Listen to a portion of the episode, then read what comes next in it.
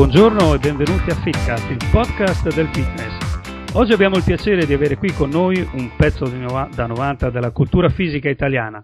Sto parlando del professor Roberto Mazzoli. Roberto, ci sei? Sì, eccomi qua. Buongiorno a tutti. Cosa posso Ciao Roberto. Buongiorno. Da dove, da dove parli? Eh, dove sei in Italia? Vicino Milano abito, sono verso Lecco. Ah, bello, bei posti. Sì. Non si... Senti Roberto, partiamo subito con l'intervista. Sei pronto? Sì. Ascolta, allora, posso chiederti intanto l'età anagrafica? Quest'anno, beh, a dicembre però, faccio 75 anni. Ecco, complimenti. Io conosco Roberto Mazzoli perché è stato anche il mio professore all'università, devo dire un professore eccezionale, simpaticissimo, ma se lo conoscete di persona non, eh, non fate il paio con l'età anagrafica, per l'età biologica secondo me è molto più bassa. Volevo chiedere questo Roberto, professor eh, Mazzoli, come nasce l'amore per la cultura fisica che una volta era chiamata ginnastica coi pesi? No, no, si chiamava culturismo. Ah. Tant'è vero che la rivista Cultura Fisica nasce proprio come sì. titolo perché il culturismo era lo sport coi pesi. È, un, è, stato sempre considerato culturismo fino al 1984 quando uscì il mio primo libro che era intitolato Bodybuilding, la visita alla cultura fisica moderna. Da lì si è coniato il nome bodybuilding ed è partito poi il bodybuilding di qui, bodybuilding di là. Feci il secondo libro Lady Bodybuilding rivolto alle donne e da allora quando uno pensa di fare i pesi dice bodybuilding, ma in realtà noi italiani dovremmo dire cultura fisica. Certo, mi suona anche meglio sinceramente, anche se so l'inglese. Eh, però insomma, siamo italiani. Sai che il Duce diceva dite caffè, non bar. ragione, io sono nato nel 40, per cui Mussolini mi prese in braccio quando avevo tre anni. Però. La robina vecchia, eh?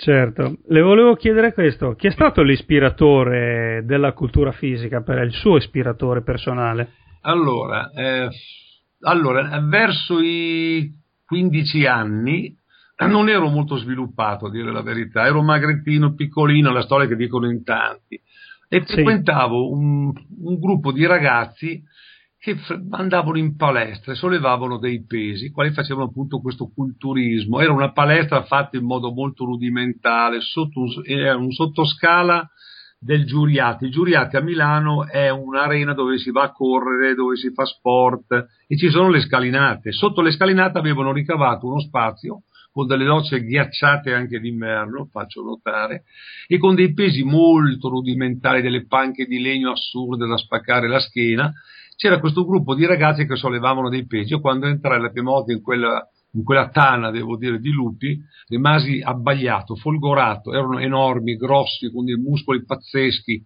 che poi non era così, ma a quell'epoca io piccolino mingherlino vedevo questo. E uno di questi si chiamava Leonardo, e si chiama perché è ancora vivo, Leonardo Carmignani.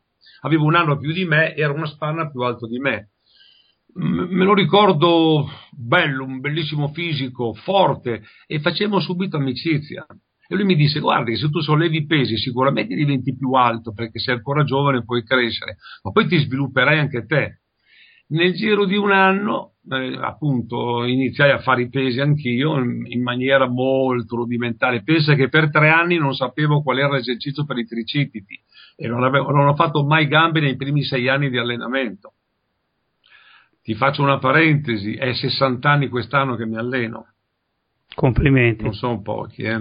Non sono pochi. Ecco, eh. e appunto iniziai a fare questi pesi. In un anno veramente diventai alto come lui, non sono altissimo, sono quasi un metro ottanta, oggi eh, si è dei nani alla mia altezza, però una volta eravamo alti. E diventai grosso come lui. Poi il duro, eh, diventare più grossi era veramente molto difficile perché noi non conoscevamo nemmeno la parola anabolizzanti o droghe. Mangiavamo, mangiavamo il più che potevamo e, e sollevavamo dei pesi. E per anni e anni e anni sono andato avanti così. Sì. Ma quindi mm, mi sorge una domanda, ma cosa si mangiava quella volta? Eh. Almeno diciamo la, la cultura e l'informazione che abbiamo oggi è totalmente diversa, certo, forse siamo in uh, overload di informazioni. Assolutamente, eh, anzi la metà di queste informazioni sono fuorvianti e sono magari anche sbagliate. Allora, dato che di cibo ce n'era veramente molto poco, non esistevano i supermercati, esistevano delle bottegucce chiamate posterie dove tu potevi andare a comprare qualche cosa, la mia famiglia non era ricchissima per cui ci dovevamo accontentare di mangiare della gran pasta che faceva mia mamma in casa, latte, il latte era buono, un latte proprio ancora del contadino, passava uno col carrettino e con delle grosse, dei grossi contenitori conteneva questo latte, mia mamma andava a prenderne un litro, due, e ce lo bevevamo tutto. Praticamente era latte che poi mi ha fatto venire la colite, a dire la verità, tutto questo latte sbagliato, vero? Ma allora si mangiava pane, lo faceva mia madre, e, e tagliatelle, un po' di frutta e un pochino di verdura. La carne era, era un lusso. Eh. Era un lusso. Era difficile, per una questione di soldi, devo dire. E i primi anni era così, poi pian pianotto, sai, mi sono un po' adeguato, ho cercato di migliorare l'alimentazione, arrivarono le prime vitamine, proteine eh, sul banco delle nostre palestre, ma era sempre una cosa molto, fra virgolette, da, da, da, vedersi, da valutarsi, non si sapeva bene quello che si faceva. Era proprio un'alimentazione molto, molto eh, normale, normale, povera e l'allenamento era tutte le sere, io andavo tutte le sere in una palestra poi che apriva alle 9 di sera, immagini, adesso vado a dormire alle 9. Allora andavo alle 9 di sera che eravamo a mezzanotte a sollevare pesi. Era la propatria di Milano. Sì, sì, ma è così forse che, anzi senza il forse, si costruivano i campioni con la C maiuscola. Sì. Quindi non posso esimermi anche da chiederti quanti titoli hai vinti in carriera e se ancora gareggi. Allora, fino all'anno scorso sì, ho partecipato a Mister Italia a pescare il 2 di giugno negli over 70, naturalmente ho vinto. L'anno prima, sfidato proprio da voi ragazzi dell'università, nel 2012 un paio di ragazzi eh, mi chiesero la parola mentre stavo facendo lezione, non so se c'eri anche tu quell'anno, non mi ricordo. Non credo. Non c'eri, eri già laureato? Cioè, probabilmente sì. In che anno ti sei laureato? 2011, marzo 2011. Ah no, allora nel 12, per cui eri già laureato. Beh, comunque mi hanno detto, professore, ma lei ci insegna un sacco di belle cose, l'alimentazione, le tecniche d'allenamento, e vi dicendo, ma lei le applica su di sé queste cose? È stata un po' una sfida. Tanto che c'era anche mia moglie quel giorno in aula, mi guardò con gli occhi sbarrati, mi disse, Roberto, attento a quello che dici. Io dissi, bene, siamo nel 2012, io l'anno 21 vado in America a fare il Mister Universo e vedrete che mi piacerò bene e da lì è partita la sfida. Era un po' di anni che non facevo gare, cioè era dall'85 che non facevo. Sì, sì. Ma a proposito, prego, prego. No, beh, per farla breve, ho dovuto passare tutti gli iter, la federazione, nella quale poi sono anche il segretario, la FIBDN, sì. il presidente Marco Zanetti, mi disse guarda che devi prima fare Mister Europa. Ah, ho detto io, dove? A Nizza, 5 ottobre 2013, partecipai a Nizza e vinsi. Poi dopo 15 giorni partì per Coral Spring, che è Miami, e andai a fare il Mister Universo. Lei mi disse: Guarda, che per fare il Mister Universo devi fare anche Mister America. Io rimasi un po' male perché dico: Ma Mister America non sono americano. No, no, ma qui è così. Ma non ti preoccupare, è una gara che si fa tutto nella giornata. Se superi Mister America, puoi fare anche Mister Universo. Così feci il Mister America al pomeriggio e la sera, vincendo naturalmente, partecipai al Mister Universo e vinsi anche quello sempre negli over 70. Quindi ha portato alto il nome dell'Italia, eh, complimenti perché... Sì, sì, devo dire che eh, non ce n'erano molti, ma quelli che c'erano erano buoni, eh? gente di certo. 70 anni con dei fisicacci proprio pazzeschi. Eh, A proposito di Stati Uniti, quindi, ritornando un po' indietro, io so che lei ha, ha vissuto per un certo periodo negli Stati Uniti. Parecchi anni. Cosa, sì. Eh, cosa la spinse ad andare lì negli States? Ma una cosa strana, cioè io sempre un po' legato al, chiamiamolo bodybuilding ormai, al bodybuilding dissi ma se devo imparare qualche cosa bisogna che vada a vedere cosa fanno gli americani. Poi avevo stretto amicizia con Franco Columbu, che lo conobbi la prima volta nel 65-66 a Londra, partecipava al Mister Universo, arrivò secondo, il primo fu Wilfer Sylvester, un piccolo negrettino che poi sparì, ma era un bellissimo fisico. Lui arrivò secondo, facemmo amicizia e lui mi invitò in Germania, allora lui viveva in Germania e lì conobbi anche Arno Schwarzenegger che poi avevo già conosciuto prima in una palestra eh, a Monaco di Baviera, ma non l'avevo riconosciuto perché ero un ragazzino a quell'epoca. Lui mi riconobbe invece nel 66, dove io fui in giuria e Franco arrivò appunto secondo, Arnold aveva partecipato anche lui e arrivò secondo anche lui dietro Chetty Orton, che era un americano con un bellissimo fisico, e stringemmo una buona amicizia, tanto che lui mi disse perché non vieni in America, in America c'è il mondo delle opportunità, fai questo salto di qualità, io avevo appena aperto la mia palestra, ho avuto una palestra per 30 anni a Milano, in centro a Milano, e dissi, ma sì, dai, ci sta mio fratello, magari nei mesi che io sto in America, così andai avanti e indietro per oltre vent'anni a Los Angeles. E ho avuto veramente la, l'opportunità di conoscere tutti i campioni dell'epoca. No, e volevo dire anche questo, lei parla così in maniera fluida, conosco Arnold Schwarzenegger, ma sappiamo che Arnold Schwarzenegger, oltre che essere culturista, aver vinto tutto, è anche un grandissimo attore. Sì, sì, sì. E che tipo, che tipo è Arnold Schwarzenegger? Eh, insomma, è un, eh, è un tedesco, un austriaco. Eh, non è così facilone come fa, faceva dimostrare, eh. ed è tutto meno che stupido, un uomo molto intelligente, molto colto, molto attento a tutto quello che fa, molto misurato nelle sue, nelle sue mosse, essere stato un suo amico per molti anni per me è un onore perché anche se era parecchio più giovane di me ma aveva veramente una marcia in più degli altri e poi l'ha dimostrato. Certo. Tanto è vero che quando mi disse da bodybuilder che ormai era diventato un campione affermato guarda mi metterò a fare del cinema io lo guardai e dentro di me mi dissi ma Dio ma fare del cinema lui proprio non lo vedo. Guarda cosa è diventato certo. uno degli attori più pagati d'America. Quando poi certo, so certo. e disse voglio fare anche politica, lì dissi beh ormai mi arrendo, so che puoi fare anche quello. E di fatti da buon tedesco, da buon austriaco arrivava sempre l'obiettivo. Sì, un uomo è arrivato sempre ai suoi obiettivi. Molto in gamba, veramente, un grande personaggio. Possiamo dire che la cultura fisica ha fatto un balzo di qualità eccezionale con lui.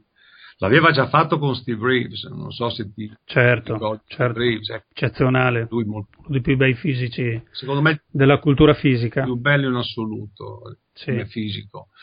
Però non aveva quel carisma e quel, quel modo di, di eh, um, proporsi che aveva Arnold Schwarzenegger.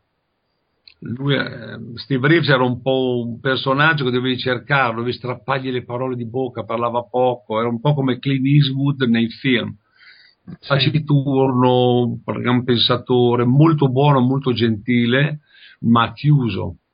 E io l'ho conosciuto molto bene, sono stato a casa sua diverse volte in California, poi lo conoscevo già a Roma, ho fatto anche una parte in un film con lui. Eh, grande personaggio, certo non aveva il fisico di Arnold quando era in forma, però insomma ancora Beh, però è stato sempre un'icona nel, insomma, in quegli anni lì ma lo è tuttora la, l'icona di Steve Reeves. È rimasto un perso. Pensa che è morto alla mia età, a volte ci penso, dico mamma mia. Le volevo chiedere un'altra cosa, sì. Roberto. E, poi cosa succede negli USA? Conosce lì la moglie, per caso? No, no, no, mia moglie è marchigiana. Ah, mia moglie... E dove l'ha conosciuta? Eh. allora, quando sono tornato dagli Stati Uniti avevo sempre la mia palestra, ma la mia voglia di muovermi, di, di, girare il mondo non mi ha mai fermato, tanto che lunedì parto per Miami. Bene. e sto giù anche un bel po'.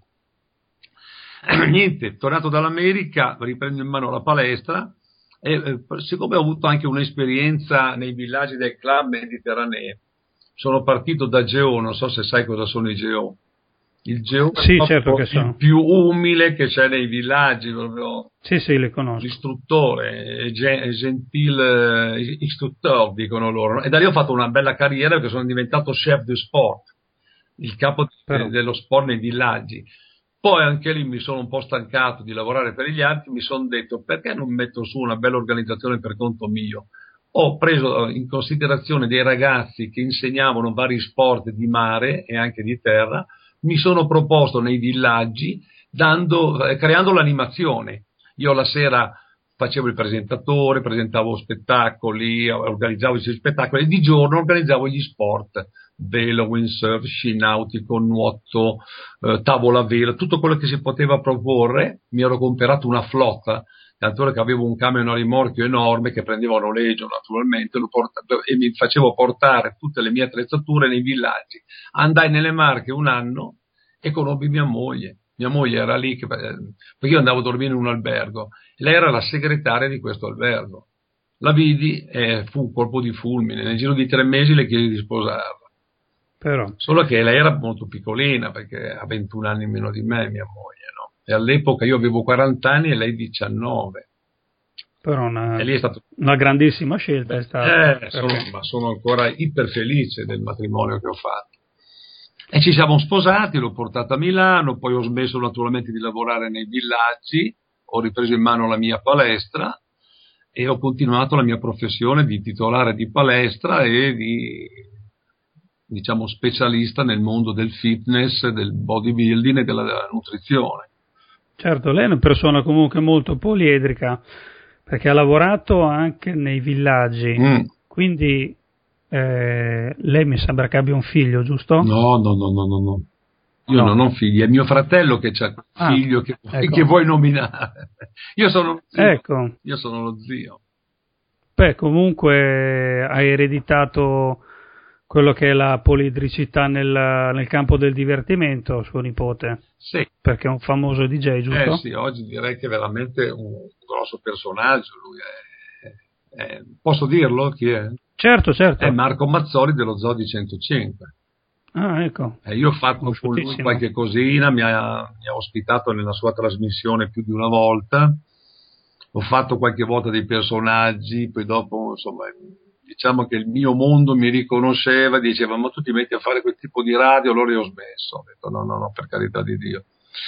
Ho fatto tanto per crearmi un'immagine, con tutto il rispetto per quello che fa mio nipote, ma lui fa proprio una radio un po', diciamo, eh, trasgressiva, ha un, ha un, modo di esprimersi che piace a moltissima gente, io magari un pochino meno la vedo sta storia, ecco, le parolacce non mi piacciono, ecco, lui, lui eccede un po' in quello, non fa parte de, diciamo, de, del mio essere, però lui ha un grandissimo successo e io sono orgoglioso di avere questo nipote. Beh, ci credo. Oggi cosa fa il professor Mazzoli? Eh, oggi, oggi cos'è? Sabato deve andare. Oggi per intendere 2015. Ah, continuo a, a, fare il mio lavoro di preparatore atletico e dietologo. Cioè io faccio dietologia a seconda dei gruppi sanguigni, infatti ho scritto questi due libri, La dieta italiana dei gruppi sanguigni e le ricette sì. della dieta italiana dei gruppi sanguigni, che grazie a Dio vendo molto bene, o meglio, vende l'editore che è la Sperling Cuffer, che poi è Mondadori, insomma. Pare che l'anno scorso sono stato il numero uno delle vendite, ho battuto anche dei nomi famosissimi, non so se è merito mio merito della casa editrice, comunque il fatto è che è stato il numero uno delle vendite, il mio libro, il primo specialmente, e appunto io oggi faccio questo, faccio preparazioni atletiche e, e faccio dietologia. Ecco, ma non solo, perché io l'ho chiamata all'inizio prof o professore. Mm perché lei cosa ha fatto? Perché ha anche una, un importante curriculum accademico. Beh, insomma, eh, ho insegnato a Camerino, all'Università di Camerino, per eh, nove anni.